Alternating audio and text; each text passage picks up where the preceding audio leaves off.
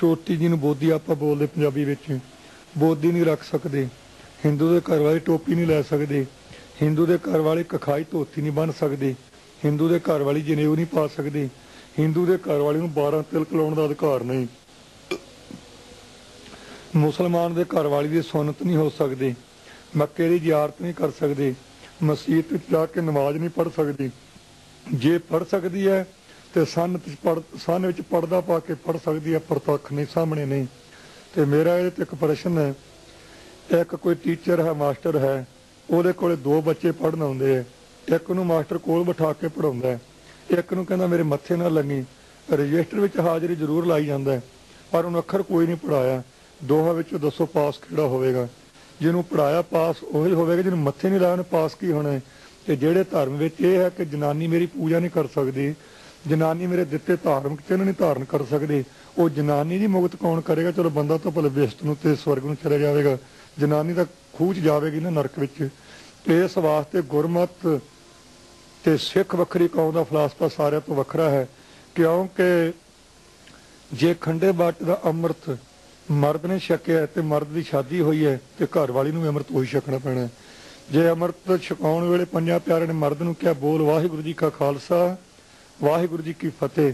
ਤਾਂ ਇਹ ਨਹੀਂ ਕਿ ਬੀਬੀ ਨੂੰ ਕੋਈ ਹੋਰ ਨਾਰਾ ਦਿੱਤਾ ਜਾਓ ਬੀਬੀ ਨੂੰ ਵੀ ਇਹ ਨਾਰਾ ਲਾਉਣਾ, ਉਹ ਵੀ ਇਹ ਬੋਲੇਗੀ। ਭਾਵੇਂ ਅੱਜ ਕੱਲ ਪੜੀਆਂ ਲਿਖੀਆਂ ਸਾਡੀਆਂ ਭੈਣਾਂ ਤੇ ਮਾਵਾਂ, ਬੀਬੀਆਂ ਇਸ ਗੱਲ ਤੇ ਸ਼ੰਕਾ ਕਰਦੀਆਂ ਤੇ ਵਿਤਕਰਸਿਤ ਕਰਨਾ ਚਾਹੁੰਦੀਆਂ ਕਿ ਸੰਤ ਜੀ, ਸਾਨੂੰ ਇਹ ਦੱਸੋ ਕਿ ਜੇ ਗੁਰਮਤ ਵਿੱਚ ਇੱਕੋ ਜਾਰਾ ਨਰ ਮਨੁੱਖਾਂ ਨੂੰ ਇੱਕ ਨਿਧਾਨਾ ਸਾਂਝਾ ਖਜ਼ਾਨਾ ਬਖਸ਼ਿਆ ਹੈ, ਤੇ ਫਿਰ ਬੀਬੀਆਂ ਨੂੰ ਪੰਜਾਂ ਪਿਆਰਿਆਂ ਵਿੱਚ ਕਿਉਂ ਨਹੀਂ ਲਾਇਆ ਜਾਂਦਾ? ਪੰਜਾਂ ਪਿਆਰਿਆਂ ਦਾ ਪ੍ਰਸ਼ਾਦ ਕਿਉਂ ਨਹੀਂ ਦਿੱਤਾ ਜਾਂਦਾ? ਇਹ ਨਾਸਤਿਕ ਲੋਕਾਂ ਵੱਲੋਂ ਸਵਾਲ ਆਉਂਦੇ ਜਿਹੜੀਆਂ ਸਿੱਖ ਲੜਕੀਆਂ ਸ਼ਰਧਾ ਵਾਲੀਆਂ, ਉਹ ਤਾਂ ਕੋਈ ਇਹੋ ਜਿਹੀਆਂ ਸਵਾਲ ਕਰਦੀਆਂ ਨਹੀਂ। ਪਰ ਕਈ ਪੜ੍ਹੇ ਲਿਖੇ ਵਰਗ ਦੇ ਲੋਕਾਂ ਵਿੱਚੋਂ ਇਹੋ ਜਿਹੇ ਸਵਾਲ ਉੱਠਦੇ ਆ। ਉਹਦਾ ਉੱਤਰ ਖਾਲਸਾ ਜੀ ਇਹ ਹੈ, ਇਹ ਵਿਤਕਰਾ ਨਹੀਂ। ਜਿਸ ਵੇਲੇ 1756 ਬਿਕਰਮੀ ਨੂੰ 1699 ਈਸਵੀ ਨੂੰ ਵਿਸਾਖੀ ਵਾਲੇ ਦਿਨ ਆਨੰਦਪੁਰ ਸਾਹਿਬ, ਕੇਸਗੜ੍ਹ ਸਾਹਿਬ ਵਾਲੇ ਸਥਾਨ ਤੇ ਖੜੋ ਕੇ ਸਤਿਗੁਰੂ ਗਰੀਬ ਨਵਾਜ ਜੀ ਨੇ ਸ੍ਰੀ ਸਾਹਿਬ ਖਿੱਚ ਕੇ ਮਿਆਨ ਚੋਂ ਤੇ ਵੰਗਾਰਿਆ ਸੀ। ਉਸ ਵੇਲੇ ਕਿਸੇ ਇਤਿਹਾਸ ਵਿੱਚ ਵਿਖਾਓ ਕਿ ਕਲਗੀ ਧਾਰਨੀ ਕਿਤੇ ਇਹ ਕਿਹਾ ਹੋਵੇ ਇੱਕ ਮਰਦ ਦਾ ਜਾਂ ਇੱਕ ਜਨਾਨੀ ਦਾ ਸਿਰ ਚਾਹੀਦਾ ਇਹ ਕਦੇ ਨਹੀਂ ਕਿਹਾ। ਗੁਰੂ ਸਾਹਿਬ ਨੇ ਕਿਹਾ ਸੀ, ਸਾਨੂੰ ਇੱਕ ਸਿਰ ਦੀ ਲੋੜ ਹੈ। ਤੇ ਉਸ ਵੇਲੇ ਉੱਠ ਕੇ ਸਾਡੀ ਮਾਂ ਭੈਣ ਵੀ ਕੋਈ ਨਾ ਕੋਈ ਸਿਰ ਦੇ ਦਿੰਦੀ ਤੇ ਪੰਜਾਂ ਪਿਆਰੇ ਚ ਲੱਗ ਜਾਂਦੀ। ਪੰਜਾਂ ਪਿਆਰੇ ਚ ਇਸ ਵਾਸਤੇ ਬੀਬੀਆਂ ਨੂੰ ਨਹੀਂ ਲਾਇਆ ਜਾਂਦਾ ਕਿਉਂਕਿ ਸਿਰ ਪੰਜਾਂ ਮਰਦਾਂ ਨੇ ਤਲਵਾਰ ਨਾਲ ਵੜਾਏ ਸੀ, ਕਿਸੇ ਬੀਬੀ ਨੇ ਨਹੀਂ ਸੀ ਵੜਾਇਆ ਇਸ ਵਾਸਤੇ ਪੰਜਾਂ ਪਿਆਰਿਆਂ ਵਿੱਚ ਪੰਜ ਮਰਦਾਂ ਨੂੰ ਲੱਗਣ ਦਾ ਅਧਿਕਾਰ ਹੈ, ਬੀਬੀਆਂ ਨੂੰ ਨਹੀਂ। ਬਾਕੀ ਪ੍ਰਸ਼ਾਦ ਵਿੱਚ ਜੇ ਕਿਸੇ ਬੀਬੀ ਨਾਲ ਵਿਤਕਰਾ ਹੁੰਦਾ ਹੈ ਕੀਰਤਨ ਕਰਨ ਵਿੱਚ ਵਿਤਕਰਾ ਹੁੰਦਾ ਹੈ। ਜਾਂ ਕਿਸੇ ਹੋਰ ਗੁਰਮਤ ਦੇ ਪ੍ਰੋਗਰਾਮਾਂ ਵਿੱਚ ਕੋਈ ਵਿਤਕਰਾ ਹੁੰਦਾ ਤੇ ਉਹ ਬੀਬੀ ਦੱਸੇ। ਹਾਂ ਕਈ ਸਾਡੇ ਭਾਈਏ ਵੀ ਏਕਤਾ ਬਾਰੇ ਖਰੜੇ ਘੜਦੇ ਫਿਰਦੇ ਚਾਲੂ ਤਾਂ ਨਹੀਂ ਅਜੇ ਕੀਤੇ ਤੋਂ ਸਾਵਧਾਨ ਵੀ ਬਾਹਰ ਸਿੱਖ ਰਹੇ ਹੋ। ਜੇ ਕੋਈ ਕਰੇ ਤੁਹਾਨੂੰ ਸੋਧਣਾ ਵੀ ਹੈ।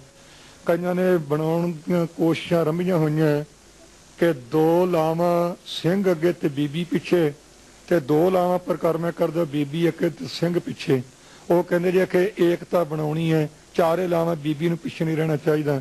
ਨਹੀਂ ਭਾਈ, ਜੋ ਗੁਰਮਤ ਦਾ ਪ੍ਰੋਗਰਾਮ ਆ, ਉਹਦੇ ਤੇ ਸਿੱਖ ਨੇ ਚੱਲਣਾ ਹੈ।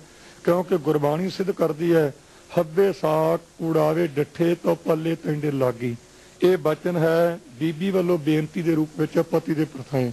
ਤੇ ਪਰ ਜੇ ਪਤੀ ਪਿੱਛੇ ਹੋਇਆ ਤੇ ਬੀਬੀ ਅੱਗੇ ਹੋਏ, ਕਿਹੜੇ ਪਿਓ ਦੀ ਪੰਕਤੀ ਪੜੋਗੇ? ਹੱਬੇ ਸਾਕ ਉਡਾਵੇ ਡੱਠੇ ਤੋਂ ਪੱਲੇ ਤੈਂਡੇ ਲਾਗਾ। ਇਹ ਤਾਂ ਗੁਰਬਾਣੀ 'ਚ ਹੈ ਹੀ ਕਿਤੇ ਨਹੀਂ। ਇਸ ਵਾਸਤੇ ਜਿਹੜੇ ਮਨਮਤ ਦੀਆਂ ਗੱਲਾਂ ਕਰਨ ਵਾਲੇ ਆ, ਉਹਨਾਂ ਤੋਂ ਬਚਣਾ ਹੈ। ਤੇ ਕਈ ਲੋਕਾਂ ਦਾ ਇਹ ਵੀ ਹੈ ਕਿ ਬੀਬੀਆਂ ਨੂੰ ਅੰਮ੍ਰਿਤ ਕਿਰਪਾਨ ਦਾ ਛਕਾਓ ਤੇ ਮਰਦ ਨੂੰ ਖੰਡੇ ਦਾ, ਇਹ ਬਿਲਕੁਲ ਗਲਤ ਹੈ। ਗੁਰਮਤ ਦੇ ਵਿੱਚ ਖੰਡੇ ਦਾ ਅੰਮ੍ਰਿਤ ਹੈ।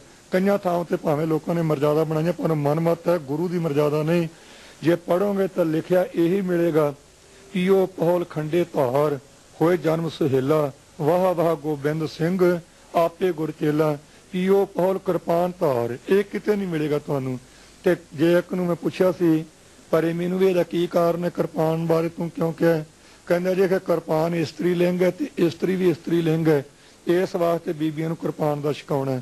ਨਹੀਂ, ਖਾਲਸਾ ਜੀ, ਇਹ ਗਲਤ ਹੈ, ਬਿਲਕੁਲ ਇਹ ਤੋਂ ਬਚਣਾ ਹੈ। ਜੇ ਇਸਤਰੀ ਲਿੰਗ ਤੇ ਪਲਿੰਗ ਵਿੱਚ ਪਾਵਾਂਗੇ, ਬਾਟਾ ਵੀ ਪਲਿੰਗ ਤੇ, ਅੰਮ੍ਰਿਤ ਵੀ ਪਲਿੰਗ ਤੇ, ਖੰਡਾ ਵੀ ਪਲਿੰਗ ਤੇ, ਮਰਦ ਵੀ ਪਲਿੰਗ ਤੇ ਫਤਿਹ ਵੀ ਪਲਿੰਗ, ਇਹ ਤਾਂ ਹੋ ਗਿਆ।